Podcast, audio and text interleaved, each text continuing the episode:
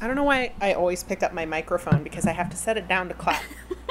I'm always like, All right. I'm ready. Oh my god. You want to clap? Yes. Okay, one, two, three. Are you a good witch or a bad bitch? Bad bitch, bad bitch. I've been a rebel all my life. We will not remain hidden figures. We have names. Oh, if it's naughty to rouge your lips, shake your shoulders, shake your hips, and let a lady confess I wanna be bad. I didn't kid you, did I? Well, now you know. Oh my goodness. Oh my goodness, indeed. Hi, Deanna. Hey, Han. How you doing? How are you? Jinx. Jinx. Uh, I'm good.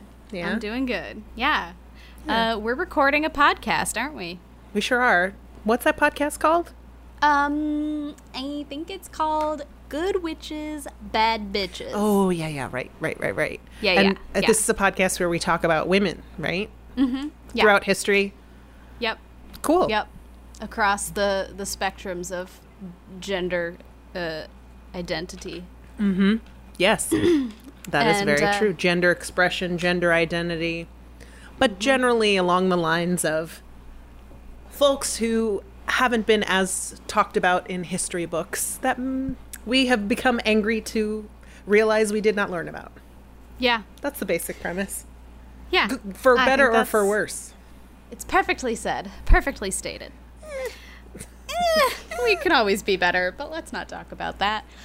Um, before we dive into stuff, Yep. let's just warn everybody that uh, we are having some extreme cases of fireworks in the New York area these And days. Both of our neighborhoods are the biggest hotspots, apparently, really? from what I was reading in the New York Times. Yeah. But yeah, no, my neighborhood is one of the neighborhoods experiencing the highest rate of complaints and um, notices of fireworks. So if they go off in the background, you hear like it suddenly sounds like we're podcasting in a war zone. We apologize. We're not in control. We're trying our best to mitigate noise, but Yeah, and it's not gunshots. Um, in hope. case anyone, I don't. Yeah, probably it probably isn't. yeah. Um, but uh, yeah, you if that happens, we're just gonna power through. So, you know, there might be a period where we just have some fireworks. But I just wanted to make sure we put that up front, just in case it really does happen. Yep. And um, yeah, that is just the reality that we are living in these days. Yeah. So, yeah. Trump had his rally in Tulsa. Yeah. Which he- one that they- which they moved from Juneteenth to the 20th, thankfully. Yes, exactly. And Fox News for the whole last week was bragging and bragging and bragging about the fact that they had millions of people who had requested tickets. And they booked a stadium that was about, uh, it, it could accommodate 19,000 people, I think it said. And they were expecting hundreds of thousands of, of people. They had all of these tents and events set up outside the stadium for overflow. Uh, 6,000 people showed up. And you, from your smile, I think you can, you know what, what I'm about to say. But the reason for that is that uh, K pop Twitter and TikTok you know, teen users got together and basically just fucking trolled Trump so hard by So. RSVPing in the hundreds of thousands and obviously probably in the millions it sounds like Mm-hmm. um, and made made the campaign think that Trump was going to have Like one of the biggest crowds he's ever had. yeah and he ended up with 6,000 people I do have to say, and I'm not going to be super clear just in case, but one of my neighbors reserved two seats for that rally. and she was like, haha, at least two seats are going to be empty. I love it yeah. Oh God, oh, trolled so hard. so that was it. That was that I was think my that thing. was worth mentioning for sure. I I think so too. In part because we talked about Juneteenth last week, um, but also because like K-pop, uh, fans or stands, as you know, New York Times uh, deigned to call them, K-pop stands have like come through as the sort of random heroes of trolling the fuck out of the alt right on social Yeah. media. I think I read the same great. piece that you did because it was talking about how they actually overtook the hashtag White Lives Matter um, Yes. section of Twitter. I saw that when they just did it. posting videos uh, like of their favorite K-pop groups performing or whatever it is they posted, Yes. but they spammed the fuck out of that hashtag so It that white beautiful. supremacists would have a harder time finding each other. Which It was gorgeous. I'm I like, mean, what the hell? genius. They are genius. I am so Like proud I'm so and pleased. happy with with Gen Z. They're just so Yes. smart. Oh God, they're so smart. I was there was a, a Twitter thread the other day from a teacher who was talking about her experiences teaching Gen Z, and she was just like, "They troll me so hard every day, and at the end of the day, they." Are super compassionate and they offer to walk me home and they are They're just like- simultaneously incredibly mean and really nice. Yes, they are so fucking so witty and so smart, but they are compassionate and caring and giving, and I love it. I actually just read a piece about how Gen Z is starting to like shit on millennials the same way millennials shit on boomers. Mm-hmm. Yeah. And I, for the first time, felt like my mother when my mother's like, but I'm not like that. Where, but there are things that they talk about that it is me. But I'm like, why are you being so mean? I, our generation doesn't hate yours. We feel a lot of compassion for yours. What did Oh we do to you? Blame your parents. Your parents are all Gen X. Like, what the fuck is going on? Why do you hate us? And then I was like, Deanna, calm down. They're just trolling you. know. like, that's And they're doing it in exactly the right way to make millennials be like, "What? Minute, minute, minute." Well, because I mean, they are millennials so are very sensitive. we are shit on so much. Because they get shit on by boomers and now they're getting shit on by Gen Z. we can't win. It's fine. No, I mean, they're so, they're not even wrong half the time. No, I mean, they they were like, I'm so sick and tired of dealing with millennials who think that claiming a Harry Potter house is a personality trait. I'm like, you owned me so hard just now. ouch. But leave us alone. We've already had it really hard. Let us like our things we like. But also thank oh, you Oh, God. for for being the trolls we need, even if I sometimes fall in that fire. Well, they are clearly the trolls we need. I mean, look at what they just did. Millennials They could are- never. No, millennials could never. Oh, so brilliant. So, anyway, that's my mini intro, and I had to share. I love it. Thank you for sharing. you. That was a wonderful conversation to have. I thought so. Are you a good witch? or a bad bitch. Let us know by becoming a patron On, our, Patreon.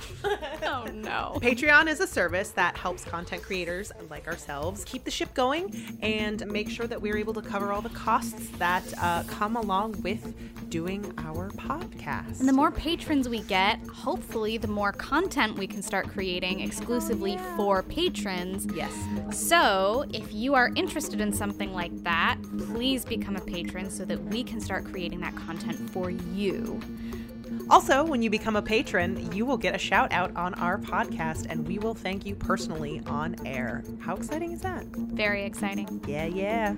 You can find us at patreon.com slash GWBB podcast.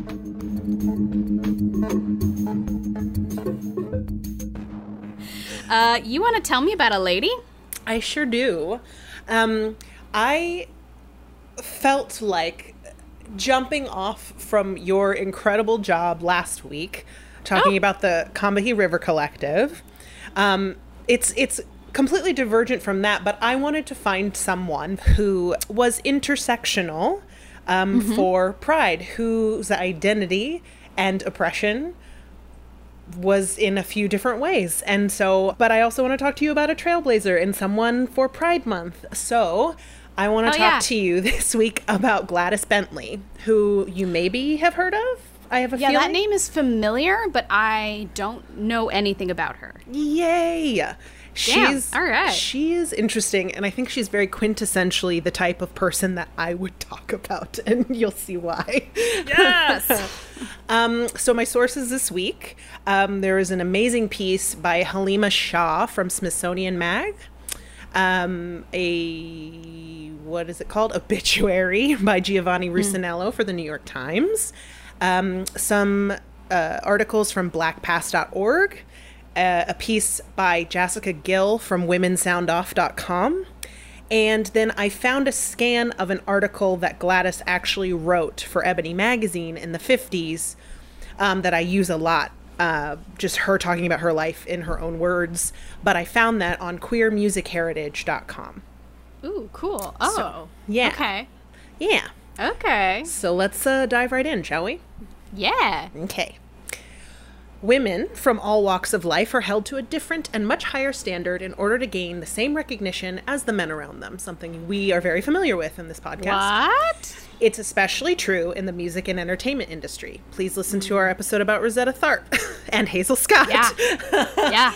Um good great episodes anyway.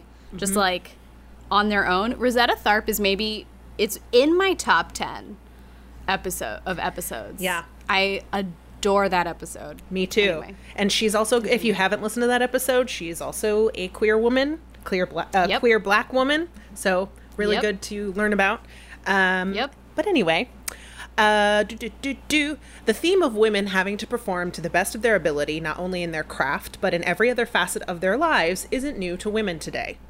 The issue has been around for as long as women have had talent and the desire to display it. Despite the odds against them, women have always found ways to shine bright even when their lights have been systemically sabotaged by the powers that be. Mm-hmm. When it comes to loosening social mores, progress that isn't made in private has often taken place on stage.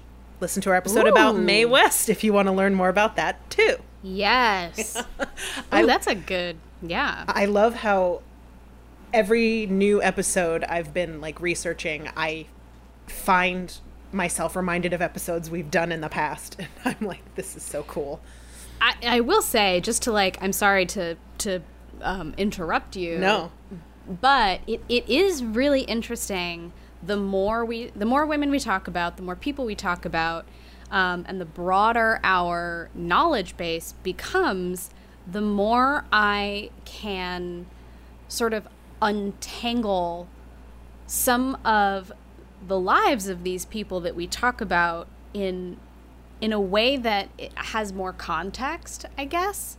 You know, like for my person, we there, there are a few um, citations from Leslie Feinberg, who we talked about last Pride, and uh, and now I know who she was. But yeah, it's I don't know.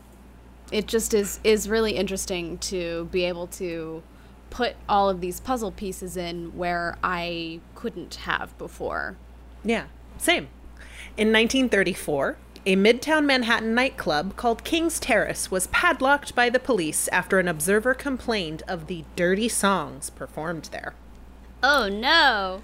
The After Theater Club near Broadway was where a troupe of, quote, liberally painted men with effeminate voices and gestures performed behind entertainer Gladys Bentley, who was no less provocative for early 20th century America. Performing in a signature white top hat, tuxedo, and tails, she sang raunchy songs laced with double entendres that thrilled and scandalized her audiences. Damn. Mm-hmm.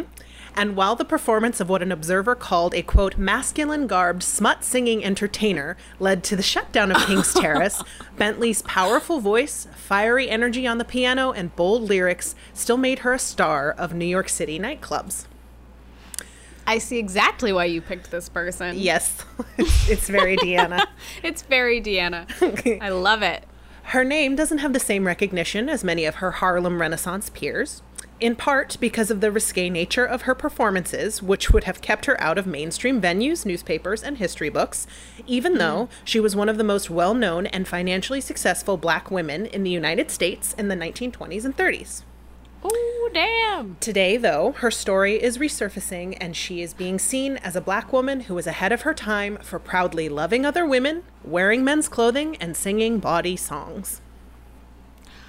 I think I looked into her. I'm sure I had a feeling you might have. I think I did, but it was a long time ago, which is why I was like, I remember, but I don't remember. Yep. Uh, I don't know why. is I had a sneaking suspicion. I was like, I bet Hannah like looked into her very marginally and like maybe put her on a list in the back of her mind Yes, it's on a. She's on a list uh, somewhere. of people I should look into. But now, Yep. Now I gotta now cross her you off. now you get to learn about her from me. I'm so excited. It's probably better coming from you anyway, just because of your passion for the arts, the And performing arts. entertainers who Mm-hmm. uh, uh, break boundaries. Yeah. So, Gladys Bentley was born August 12th, 1907. One of the pieces described her as an opulent Leo, and I think that's very, very true. Oh, I like that. Her parents were Mary Bentley, who was from Trinidad, and George Bentley, who was American, and she was raised in Philadelphia.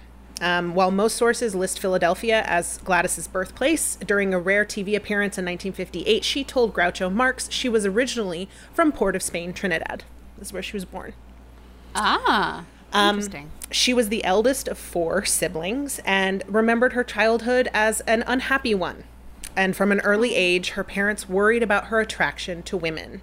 So I'm going to read a little significant like portion from her piece about her childhood from Ebony magazine. Yes. So, in her own words, quote, We know that there are mothers whose yearning for a male child goes ungratified. Mothers who let their daughters know, either openly or insidiously, that they are unwanted. Some children become aggressive and decide to take the reins of their destiny into their own hands. That's the way I reacted to being an unwanted child. I was the eldest of four children of a poor family. My mother was very bitterly against having a girl. She had prayed and made all preparations for a boy until having a son became an obsession with her. Girls, she was convinced, were fated for trouble. She walked the streets during her pregnancy, staring at little boys at play, and told herself, My little boy will be just like that. When they told my mother she had given birth to a girl, she refused to touch me. She wouldn't even nurse me, and my grandmother had to raise me for six months on a bottle before they could persuade my mother to take care of her own baby. Oh my god. Mm-hmm. She continued, It seems I was born different. From the time I can remember anything, even when I was toddling, I never wanted a man to touch me. I would even run away from my own father. I acted the same way with my uncles and all the rest of the males who came into my home. I wonder if she's leaving stuff out about why. Yeah. that's just me totally editorializing. Well, Um, I, I mean, it is also fair if she's speaking in her own words and she's speaking in her own words at a time when talking about those things isn't necessarily like cool. Yeah. Well, this article mean- actually you'll see it's it's more complex, but I get Okay. to that later. Um, Interesting. Yeah. Continue. Uh, do, do, do. When my brothers were born, I began to hate them as we grew up. I suppose the reason was that they were admired while I was scorned. I fought tooth oh. and nail with my brothers at all times. At the age of nine and ten, I stole their suits and wore them to school. I soon began to feel more comfortable in boys' clothes than in dresses. I'd always been large and stocky and looked much older than my years. I had always believed I was older in mind and intuition than other children. Their company did not appeal to me, and I spent most of my childhood alone. But I remember one person who did appeal to me in those love starved, lonely elementary school days. She was one of my teachers. Oh. During recess, I stayed in class and helped her, dusting and arranging things on her desk, cleaning blackboards. Sometimes she would let me comb her long, beautiful hair. In class, I sat for hours watching her and wondering why I was so attracted to her. At night, I dreamed of her. I didn't understand the meaning of those dreams until later. We moved out of the neighborhood, and soon after that, Mother began to take me from doctor to doctor. An atmosphere of whispering surrounded me in the home. So, really unhappy childhood. She clearly knew from an early age that she was attracted to women and didn't like wearing dresses. Um, and she was made fun of for being heavier, and she was made fun of for wearing masculine clothes. And she didn't even find love and comfort in her own fucking home, which is where, when children are being assholes, should be the one place you can find support. but it wasn't. Yeah. That is so sad. But She poured her frustrations and self interrogations into music, and her talents as a pianist and songwriter showed themselves quickly. In 1923, at the age of 16, she left home for New York City, where the Harlem Renaissance was already in high gear and she was quickly absorbed into a vibrant artistic and intellectual community. Yeah, that sounds like the perfect place mm-hmm. for her at Yeah. the time. Yeah. She immediately began performing at house parties and so called buffet flats. Or buffet flats? I think buffet. What is? Did you look up what that is? Yes.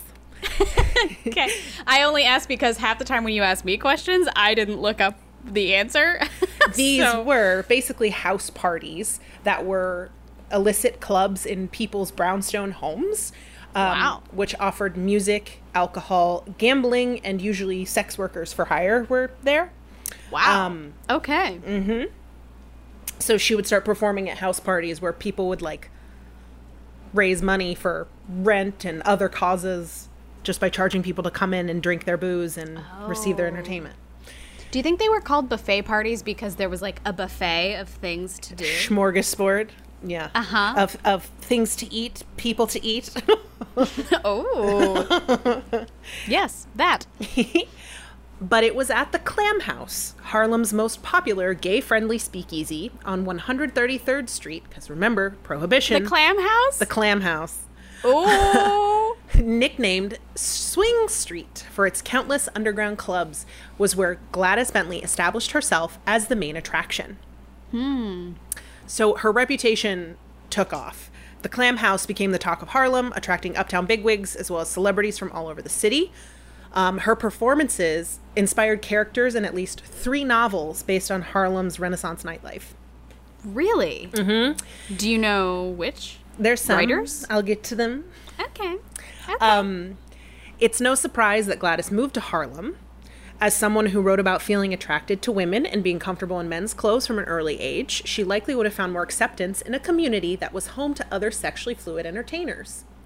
Historian Henry Louis Gates Jr. even described the Harlem Renaissance as being surely as gay as it was black.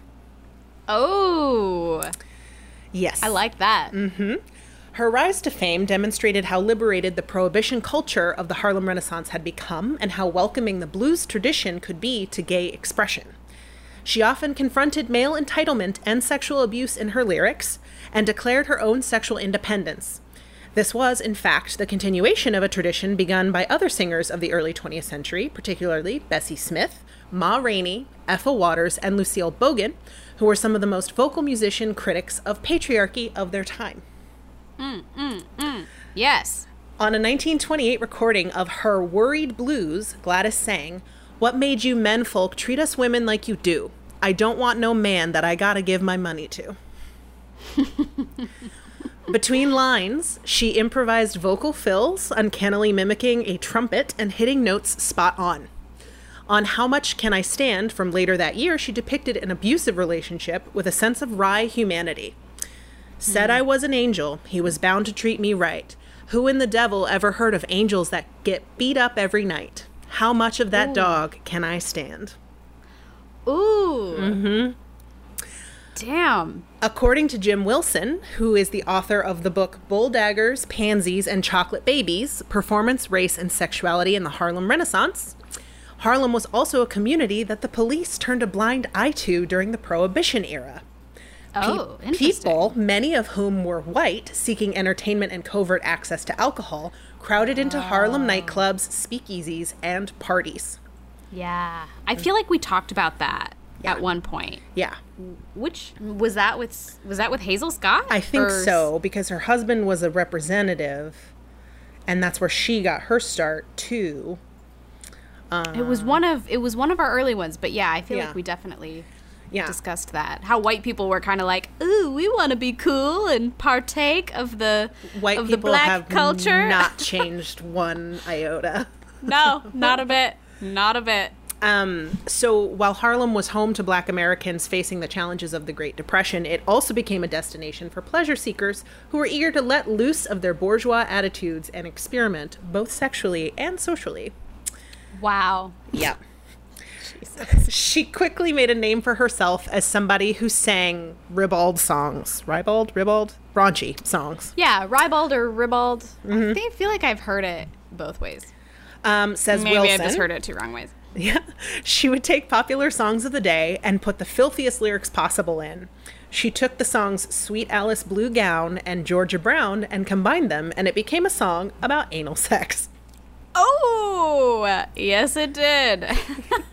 All right. So, Gladys Bentley was obviously not the first performer to sing raunchy music, but she was still breaking barriers at the time because she was pushing boundaries of public taste in a way that which have been which would have been much more um, easy and suitable for men to do. Like women weren't doing it as frequently. And now, was she wearing her suits at this time? Was she, yeah. That's so, f- it's fascinating that, like, she felt empowered, and I assume, like, audiences sort of helped to empower her to do that. Mm-hmm. Probably in part because of that character she was, or at least character, quote unquote, that she was playing. Yeah, stage persona. Yeah, because I feel like if she'd been wearing a dress, regardless of, of who she believed herself to be or how she felt on the inside, it would have been a different story, yeah. right? Well, that was part of the draw for her as a performer. Yeah.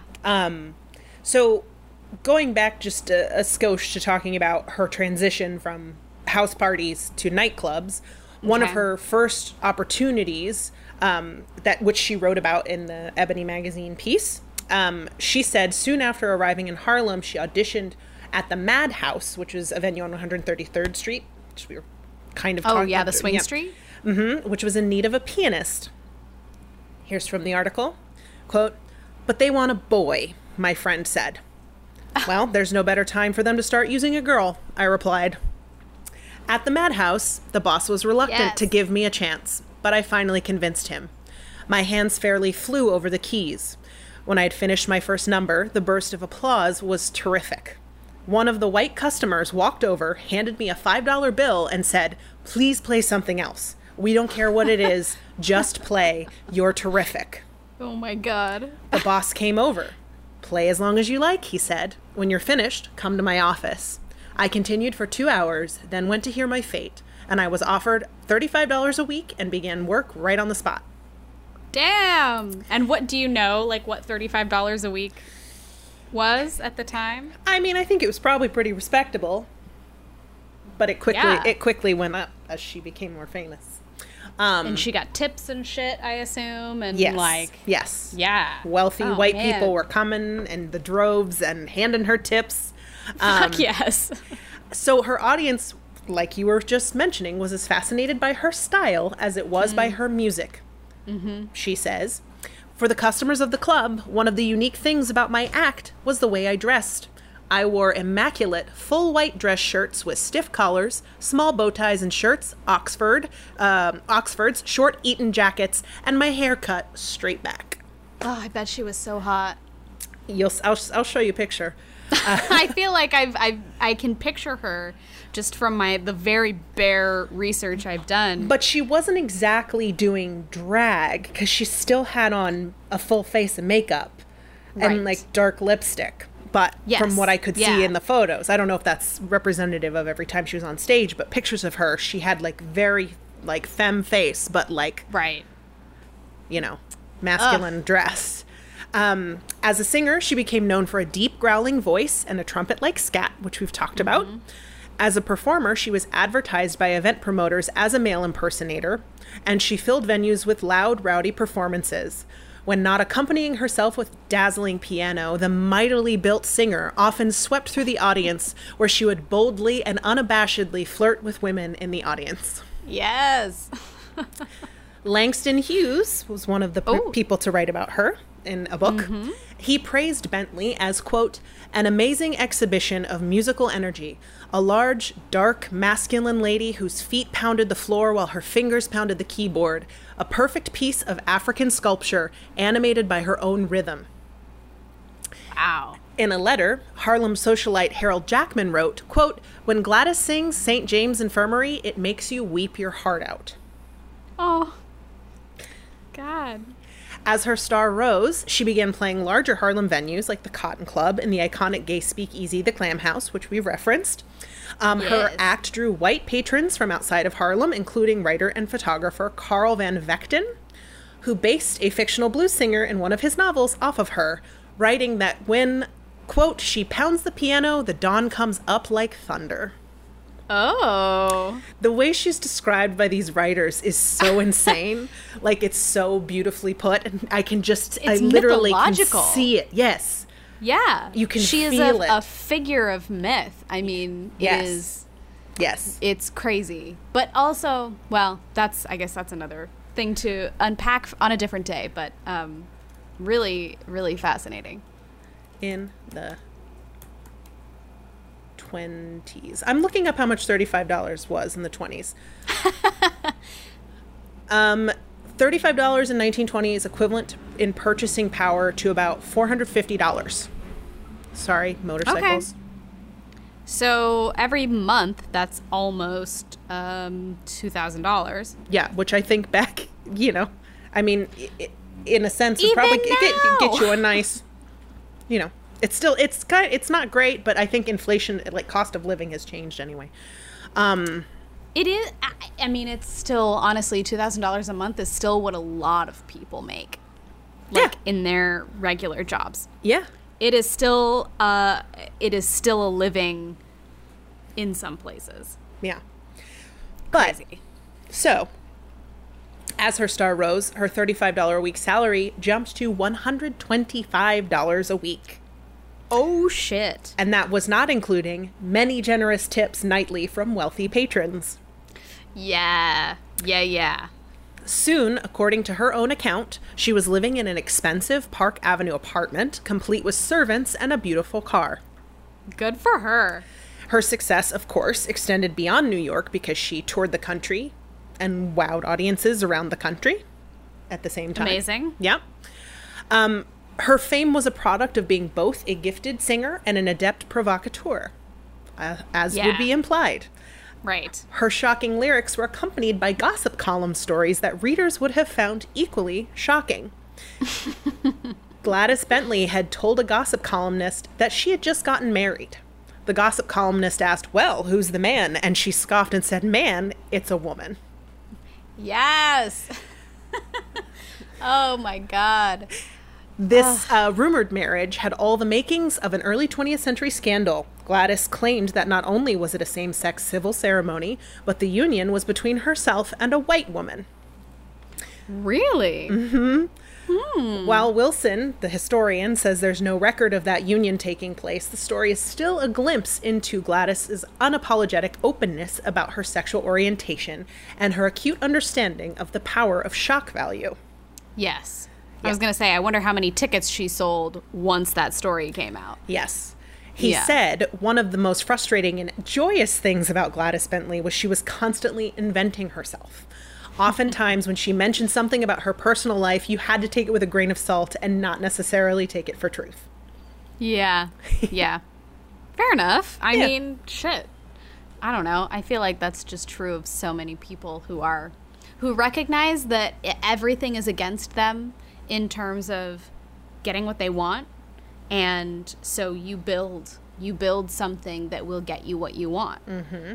And you have to keep that up. Like that doesn't you can't there's never a point where you don't get to where you don't have to hold that that facade up anymore. Right. And clearly she took joy in it, so fucking why not? You know, Yeah. like yeah, but Yeah. still I can see I can see why that was a tactic she employed. Yes, exactly. Um, and also, like reading about how all of this took place for the most part during Prohibition made me think about your episode about the temperance movement and all that, and New York socialites and all that and jazz. Listen to that Yes. episode. God, it's very- amazing to like know so many more things than we used to know. this is such a meta commentary. I know. Oh Um, God, I love it. So, taking it down a notch, sadly, Yes. by the late 1930s, the Harlem Renaissance and Gladys Bentley, along with it, had lost a lot of their allure. Because, of course, during Prohibition, lines blurred between mainstream nightlife and more illicit forms of entertainment. Because when it's Yeah. all illegal, it's all who cares? Yeah, it's all Um, game. But over the course of the 30s, as we know, the 18th Amendment was repealed and the country found itself in the Depression. So tolerance started waning. Yeah. Um, even as Gladys grew more popular, her celebrity became less acceptable, and performing south of Harlem became more difficult. Uh, in 1934, as we mentioned in opening, a run at the King's Terrace on 52nd Street was cut short under pressure from the police. But in 1937, Gladys left New York for LA, where she continued recording music, touring, and performing in upscale, upscale supper clubs and bars. But her act was a toned down version of what it was at the height of her fame in New York. Um, she became a leading entertainer in Los Angeles and in the San Francisco Bay Area, though sometimes she had to wear skirts on stage to appease club owners. Um, she was less Still. restricted at Mona's 440 Club, which was the first lesbian bar in San Francisco and became her home base for a while. well, well, well. Yeah. Um, by the 1950s, Gladys Bentley was approaching middle age. Um, the roaring 20s of her youth and the Harlem Renaissance community that flirted with modernism was now a thing of the past. Sadly, uh, the 1950s was a crazy conservative era, as we know. yeah. Yeah. I would love to read some like real in-depth scholarship about the the difference between the 20s beside you know besides just temperance or um, prohibition and you know uh, the world war world war one and all of that like I, I would love to really understand why why we became so fucking conservative in the 40s and 50s and because that has led into where we are today Yes. in a big way there was so And- much progress toward uh, uh, you know moving civil rights forward towards moving for for many different communities. And we Yeah, not they're all of them, but, intersectional, like- like you know being gay and you know gender nonconformity and um, you know feminism were all on the rise then. And then it was like tamp the fuck down. And Yeah. we've been working since the 60s again. Yeah. And then got tamped down in the 80s. Like, it's crazy. The 1950s were even more conservative than the early part of the 20th century. We see a real change uh, so that somebody who identified as lesbian or gay is considered a national menace, right up there with being a communist, which is what Wilson says. Christ. So Gladys Bentley abandoned that and seemed to want to restart her career as a more traditional black female performer. She doesn't want to get blacklisted Yeah. or have to go to court. I get it. So back to that Ebony article piece. She wrote Oh, it in yeah. 1952, and the article is entitled "I Am a Woman Again." And in the Oh, article, wow. yeah, in the article, she described the life of a glamorous performer who silently struggled with herself. For many years, I lived in a personal hell, she wrote. Like a great number of lost souls, I inhabited that half shadow no man's land which exists between the boundaries of the two sexes, which feels very relatable. Yeah. After a lifetime of loneliness, she wrote that she had undergone medical treatment that awakened her womanliness, which I think she was just getting estrogen injections. Um, oh my god. She claimed to have married twice, though Wilson says that one of the men denied ever having been married to her. Um, the article was accompanied with photos of Gladys Bentley wearing a matronly white house dress and performing the role of homemaker, preparing meals, making the bed for her husband, wearing a dress and flowers in her hair. In later years, her acclaimed article at the time would receive backlash from critics as she seemed to denounce many of the labels that she appeared to pioneer throughout her years as a gender nonconforming performer. She was known by most as an out and proud lesbian, yet in her profile she seems to have been cured of her queer ways and, quote, found happiness in love after medical treatment to correct her strange affliction. However, Wow. it's very important to note the context and year that the article was published. Um, 100%. Assistant Professor of Minority Studies and author Regina V. Jones explains in an essay, obviously, that during the McCarthy era, lesbian women and gay men were outlawed and lost their jobs, consequently, when their sexuality became public knowledge. And her sexuality was already incredibly public. right. So She Re- was like in a really tough position. She wasn't like nobody had secretly outed her or was whispering about her to her job. She outed herself. It was like, like, it was common knowledge. public knowledge and she was already when she moved to california being forced to wear skirts on stage and all this stuff as that sort of conservative wave came through um, so regina jones speculates that the politics of the time forced gladys back in the closet and her ebony confessional was a means to appease the black middle class bourgeois the magazine catered to No. she thinks that her marriage was a lavender marriage and that Yeah. um, she was wearing dresses again as a way to preserve her career and her safety. You Um, know what? Yes. Preserve your safety. That is the you paramount. can't blame a person for doing that. Absolutely Not, not. you can only go so far with like uh, getting mad at someone for that. um, yeah. Wilson also says that Bentley, who was aging and no stranger to reinvention, was likely making deft use of the press. I like to believe that Gladys Bentley had her thumb on the pulse of the time. She knew what was popular, what she could do, and what people would pay to see. True. yes. So true. Yes. Um, so when I first started researching her and I found that piece, I was like, oh shit, this is a sad end. But then I read, you know, other articles that were like, actually, this is probably just a result of the era, and sh- there's no, like, because there's obviously no way that that's accurate. You can't cure the gay. like that's No. not. Even if you have estrogen injections, you're not going to stop being gay. but the um, secret is only gay people know that. Yeah. True. So, Yeah. know. Um, so her career continued after that point, though briefly. Um, in 1958, she appeared on Groucho Marx's game show, You Bet Your Life. Uh, she took a seat at the piano on the set and performed a song that showed a vocal range and confidence that had not diminished since her days in Harlem. In 1960, after a lifetime as a popular entertainer and a woman who lived on the fringes in a world that wasn't ready to accept her, Gladys Bentley succumbed to pneumonia. She had been living in California with her mother and was waiting to be ordained as a minister in the Temple of Love in Christ Incorporated. uh, fascinating. Kind of cool. So obviously today she's being rediscovered for the same reason that her story was obscured during her youth. Right. Um, obviously, we can't say for certain how exactly Gladys Bentley felt, especially at the end of her life, about her sexuality and her gender. But it is clear that she challenged norms and did what she could to feed her soul.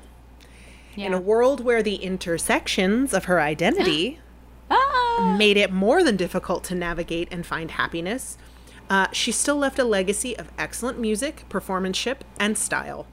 Her talent and love for music opened up doors that may not have been accessible to those with similar realities, but the fact that she gained such recognition hopefully inspired and motivated those who identified with her to keep pushing and keep going. Gladys Bentley should be remembered for being a gender outlaw, says Wilson. She was just defiant in who she was. For gender and sexuality studies today, she shows performance of gender. Her music can be found on most streaming platforms, and you would be doing yourself a huge disservice by not exploring it. That is a great tidbit. I did not know that. Yes, I was listening Amazing. to Okay. some of her music as I was researching, and that um, note about her having a trumpet-like impersonation, like she could scat like a trumpet, and it sounds. I was gonna ask so you about that. Cool. So that's Gladys that. Bentley, gender Ah! non-conforming, Black American lesbian artist and performer. and and like Harlem Renaissance performer. I mean, because that is an era that white people don't know that much about and is so fascinating. It is so uh, like captivating what what went on in Harlem during the Harlem Renaissance. Like it's freaking beautiful and we really don't I don't know, white people don't necessarily bother themselves with it. Um, I don't know that I learned about it too too much. It might have been mentioned as a footnote. Yeah, It's, but know, it's fucking amazing. came out of it, so you know. And yeah, so I really love that you. I really love that you talked about her and her contribution to all of that. But yeah, Thank so you. You're welcome. Thank you for inspiring me Oh last God. week, but to find, you know, a particular intersectional type of person to talk about. yeah, I feel like uh, the idea that we are an intersectional feminist podcast is has always sort of been implied by For sure. us. I would Um, hope. Otherwise, I we're given the wrong impression. I think we're getting the reviews that that express that. Um,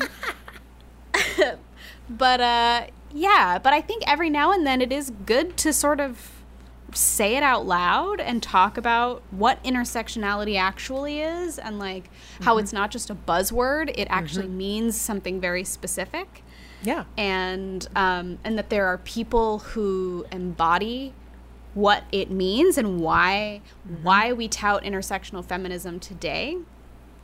Um, so yeah, I just I appreciate that you were inspired and um, that that's what you took from it. So thank you. You're welcome.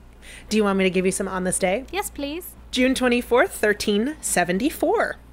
Ooh. A sudden outbreak of St. John's dance causes people in the streets of Aachen, Germany to experience hallucinations and begin to jump and twitch uncontrollably until they collapse from exhaustion. Apparently, this was a thing that happened in like Middle Ages where, where whole towns of people would be overcome with the uncontrollable urge to dance and flail until they all collapsed. Was this a bread mold thing? Could be. What? Could be. I know there's an episode of lore about it. So I Oh was like, oh, this is what he was talking about. Okay. Yeah. Wow. St. All right, John's June dance 24th. is what the affliction is called. what? Yeah. Holy Uh, shit. Yeah. Uh, 1821, jumping ahead quite a ways, the Battle of Carabobo takes place, which is the decisive battle in the War of Independence of Venezuela from Spain, Whoa. All right. which I know nothing about. no, but I, I but I think that didn't pretty much all of South America have to sort of extricate itself from Spain. You are asking the wrong person, but I would venture a guess as to say that sounds right. I feel like they all have like you know, independence from Spain wars and or, you know, dates that sort of commemorate that um, Yeah.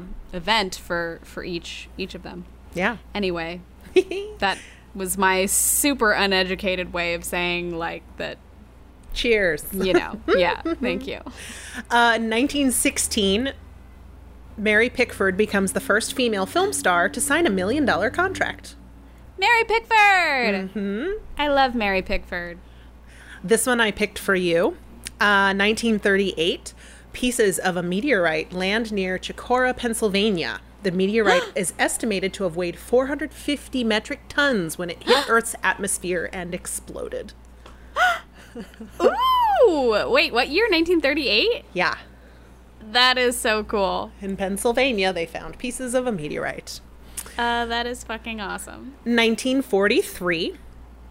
This one seems on the nose for right now. Um, U.S. military police attempt to arrest a black soldier in Bamber Ridge, Bamber Bridge, England, sparking the Battle of Bamber Bridge mutiny that left one dead and seven wounded. So, Whoa. kind of the Cliffs Cliffs Notes version. It's apparently it happened days after the 1943 Detroit race riot, so I'm sure these white MPs probably had some feelings about it. Ugh. And um, they apparently decided that they wanted to harass a black soldier who was at a pub drinking with his friends because he wasn't quote appropriately dressed and didn't have Good the like the correct pass to be away from his unit or some shit. Mm-hmm. Um, yeah, so it was like a fight that ensued all night. Apparently, like uh, one of the um, men in charge of the black regiment like made peace and then the white soldiers were MP, uh, soldiers MP were doing like they were doing some shitty things as they left so someone threw a bottle and then it, like more MPs showed up with machine guns and then the black soldiers went and raided a nearby like place that had rifles and it was like a standoff anyway oh my god it sounds like it was nuts. And um, a court martial convicted 32 soldiers of mutiny and related crimes. But he, Christ. at the in 1943, this is kind of incredible, blamed poor leadership and racist attitudes of the MPs for causing it. no Yeah. that i can't even believe that Well, it's it's Britain. Not that Britain doesn't have its own fucking problems with racism because it has a ton, but Yes. sometimes they have been more progressive in certain ways than America. um, yeah. Yeah. Wow. 19, Wow. 1947. This one also for you, kinda. This is for me too. Kenneth Arnold makes the first widely reported UFO sighting near Mount Rainier, Ah. Washington. I love that I've become so predictable. Um, Girl, but me I too. love that. Amazing. it's the best. Okay, so 1973. This one I'm going to delve into a little bit more. Not super Uh-oh. nice, but Uh oh, 73 I recognize as a not so nice year. yeah, um, it is pride related. So I felt it was important to do this one justice, or a little bit. Um, yeah. All right. The upstairs lounge arson attack takes place at a gay bar located on the second floor of a three story building uh, in the French Quarter of New Orleans. 32 people die as a result of fire or smoke inhalation. Uh, up until the 2016 Orlando nightclub shooting, it was the deadliest known attack on a gay club in U.S. history. Whoa. So, yeah, on Sunday, June 24th, 1973, which was the final day of Pride, the regular beer bust was taking place at the club. Members of the Metropolitan Community Church, a pro LGBT Protestant denomination, were there after service. Uh, the MCC was the United States' uh, first gay church, and it was founded in LA in 1968. The club hosted free beer and dinner for 125 patrons. Oh. At the time of the fire, some 60 people were listening to pianist David Gary perform and discuss an upcoming fundraiser for the local crippled children's hospital. Oh my fucking god. Yep.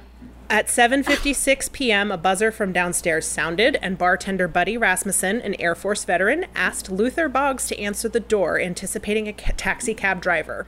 There's those fireworks. yeah, fireworks. I know. um, Boggs opened the door uh, to find the front staircase engulfed in flames, along with the smell of lighter fluid. Um, Rasmussen immediately led some 20 patrons out of the back exit to the roof, where this group could access a neighboring building's roof and climb down to the ground floor. Others saw the floor to ceiling windows as the most promising means of escape, despite the fact there were safety bars on the windows with a 14 inch gap between them to prevent dancers from ba- breaking through the glass. Uh, several people did manage to squeeze through, some still burning when they reached the ground below. Luther Boggs was one who came through the window in flames after pushing his female friend through the gap. The flames were put out by the owner of a neighboring bar, but his injuries were too severe to survive. Uh, Reverend Bill Larson of the MCC removed an air conditioning unit from the bottom of one of the floor to ceiling windows and was attempting to get out when the upper pane of glass fell on top of him, uh, pinning him to the window frame, half in the building and half out. Obviously, he did not survive. Oh my Um, god. MCC assistant pastor George Mitchell managed to escape, but returned in an attempt to rescue his partner. They considered themselves married based on a civil ceremony they had had two years prior. Uh, his partner was named Louis Horace Broussard, or Louis Horace Broussard, probably Louis because it was New Orleans. Um, they both died in the fire, their remains found clinging to each other. Um, Fuck. Mitchell's children were visiting from out of town and watched the same movie seven times as they waited for their father's return. Eventually, a friend took them to the airport and sent them home to their mother without telling them what happened to their father and his partner. Firefighters stationed two blocks away found themselves blocked by cars and pedestrians. One fire truck tried to maneuver on the sidewalk but crashed into a taxi. They arrived to find bar patrons struggling against the security bars and quickly brought the fire under control. 28 people died at the scene of the 16 minute fire, and one died en route to the hospital. Another suffered. Another 18 suffered injuries, of whom three died, and it w- the case was closed in like 1980, and they never had anyone charged with it. They had a suspect who was um, like a local hustler, who I, he appeared to have a like a confrontation with someone in the bar and left angry and he was seen about 10 to 20 minutes before. But i mean the overall consensus not that i necessarily buy this is true is that it wasn't like a hate motivated attack. It was like a a guy who was pissed off Well, that makes everything so much easier. It makes it so much easier. like better. it makes the paperwork so much easier to do Yeah. if it's like yeah but it was just some guy. I'd heard about Whatever. that fire before, and I didn't realize it was going to come up on this day. So, That is Um, crazy. Oh my god. you know, just take a moment today to think about those people who died during Pride. Pride, yeah, I think it is a good it's a good reminder that pride is not just about like being proud of your identity. Um but it is about remembering those who didn't have that ability and Luxury. those who yeah that luxury um, and it is about remembering those who died and or fought for those same rights and didn't get them Yes. um, so yeah i think that's that is a good way to put that just uh, taking a moment to remember and think about people who have lost their lives Yes. I've got a couple Um, wow. more. I didn't want to end on that one. okay all right i'm here Um, though they're not necessarily light, but they're not as dark as that. okay 2004 in New York, capital punishment is declared unconstitutional. wow okay Didn't know that. I didn't know Um, that And June 24th, uh, 2012, marks the death of Lonesome George, which was the last known individual of uh, a particular subspecies of the Galapagos tortoise that I cannot pronounce. Ah.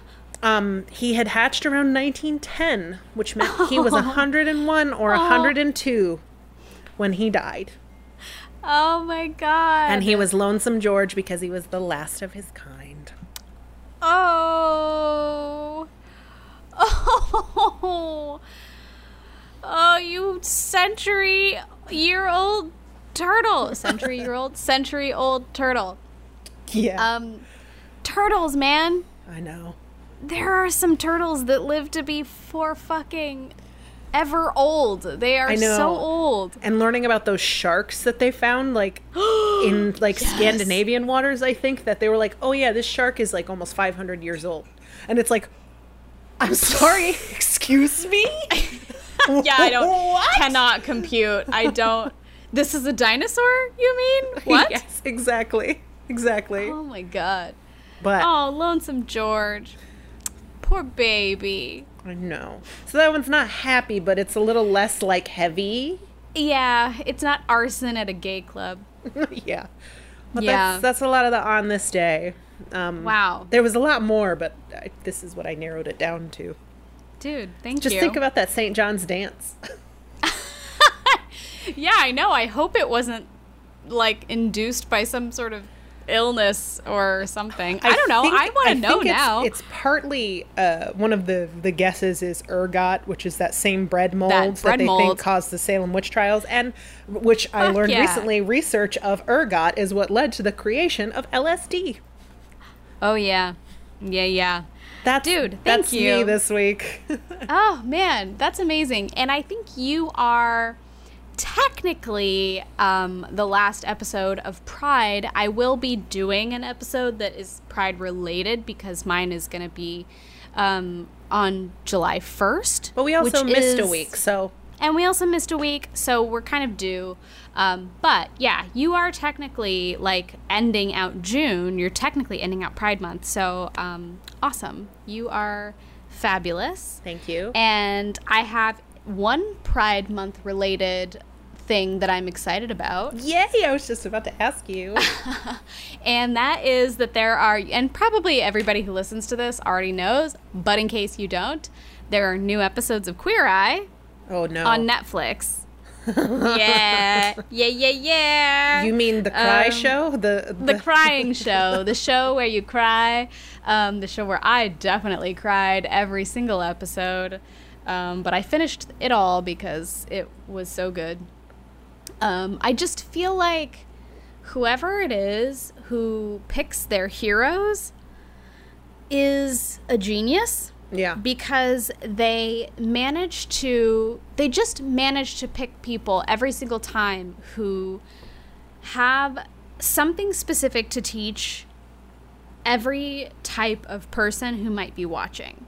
Yes. You know what I mean? Yes. and and it is different every single time and it is so compassionate and lovely that I I'm stunned honestly like so we are we are recording on Father's Day um, ironically because we're both part of the Dead Dads Club and uh, I think about every time I watch the show how much my dad could have used this show you know what I mean Yeah. and and he did not live to see it um, premiere. He didn't live to see this particular, uh, you know, series, this part of the series premiere.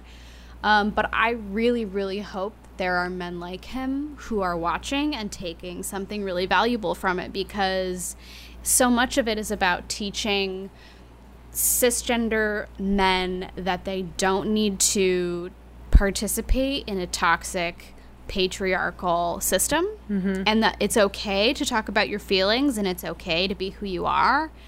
And it's also so much of it is about teaching queer people mm-hmm. that it's okay to be queer and it's okay to be queer in your own way and to come out in your own time and to be your own person Yeah. you don't have to be queer in the specific ways that like so many rigid queer communities try and set out for people. Mm-hmm. Um, so you know, Imagine I just multifaceted people of all types. what? Who? When? How? Why? But yeah, so I, I just love that show. Be prepared to cry, obviously, as Deanna just said. Um, but that they have new episodes. They have, I think, ten new episodes. So um, those are worth watching. And I have one more Yes. thing that I'm excited about that I just discovered literally 10 minutes before you called, but I want to mention her because I can't I I don't know um I haven't listened to too much of this podcast, but I'm excited to start listening. And that's what this is about, you know, being excited about things. Absolutely. Um, so Moiya McTier is a an astrophysicist and folklorist Whoa. who yeah the combination is insanely um, appealing to me no Um, kidding. It's like so perfect for me. It's upsetting. Um, but she is a podcaster and a youtuber. And her podcast is called Exolore, E X O L O R E, and she basically talks about she interviews expert guests, so other scientists, um, about world building. And together every week they sit down and they talk about what they think life might be like on a different alien planet every week. Uh, I want to listen to this. I know. It is Oh my god, it's so brilliant because it is it's the perfect intersection of storytelling and and astrophysics for me. It is world building but in a an informed way by people who are like super excited about the science and understand the science and can engage with one another about the science. Right. And yeah, so I am very excited to start listening to that. So and is it um, is it yeah. stuff that's like is instead of where it would just be like a sci-fi writer who's like this is an alien planet where they all have like big large black holes for eyes and wear silver suits and instead it's more like actually if you have more of a hydrogen based atmosphere this is what your body might be like and what Yes. what you might look like and the things you might Yeah. need and blah, blah. Exactly. Yeah. Like if like if we're looking at Earth-like planets, like what about them is Earth-like and what about them isn't? And, and how would that affect life on that planet yeah, ooh I don't know. It just sounds really fucking cool. But she is, um, yeah, she is on Patreon also, and on Twitter, and yeah, I I have been so. Actually, at this very moment that we are recording, so it might not necessarily be a thing when this episode airs, but um, I think the hashtag is Black in Astro. okay I think that's the hashtag, but they are it's black scientists, especially black astrophysicists who are trying to make that hashtag trend. Nice. Um, because there are so many amazing and brilliant black women scientists who are specifically in astrophysics who are like I'm here, I'm amazing, I'm awesome. So I found Moiya through um, that hashtag and I'm excited to go listen. So Yeah, that's thanks. the other thing. That's awesome. Yeah. Yeah. Yeah, yeah, yeah. Uh wow. And All on right. that I- note, I feel like I we- feel this is a long episode. I feel like it's it's uh, I don't know. I think it's about as long as we tend to Okay. tend to get. Um, Tend to ramble on for. Yeah, but we can wrap it up. Um, uh, yeah, you can find us on social media at GWBB Podcast as usual. You can find us on patreon.com slash GWBB Podcast and co ko-fi.com, which is just a one-time donation Situation. kind of thing situation. Um, and uh, we're at GWBB Podcast there as well. And uh, yeah, we are going to come back to you next week with more amazing people. And in the meantime, I hope you, if you are in a city that is being inundated with fireworks, I hope you get some sleep. And if not, hopefully you are able to at least absorb the amazingness we're bringing to you uh, now and next week. So until next time, peace out, witches. Bye bye. Bye. See you later.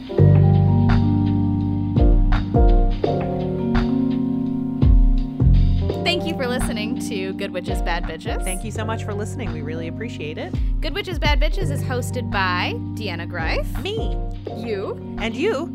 Hannah Ferguson. And we're produced by Benjamin Garst, Um, you can find us on iTunes, Stitcher, Spotify, Google Play. Google Play, Pretty much more. anywhere you listen to your podcasts, you can find us there. We're also on social media. You can find us on Instagram and Twitter and Facebook, GWBB Podcast. You can also email us at gwbbpodcast at gmail.com. We love to receive emails. If you have a story about a woman in your life that you want to hear on air, uh, shoot it over to us.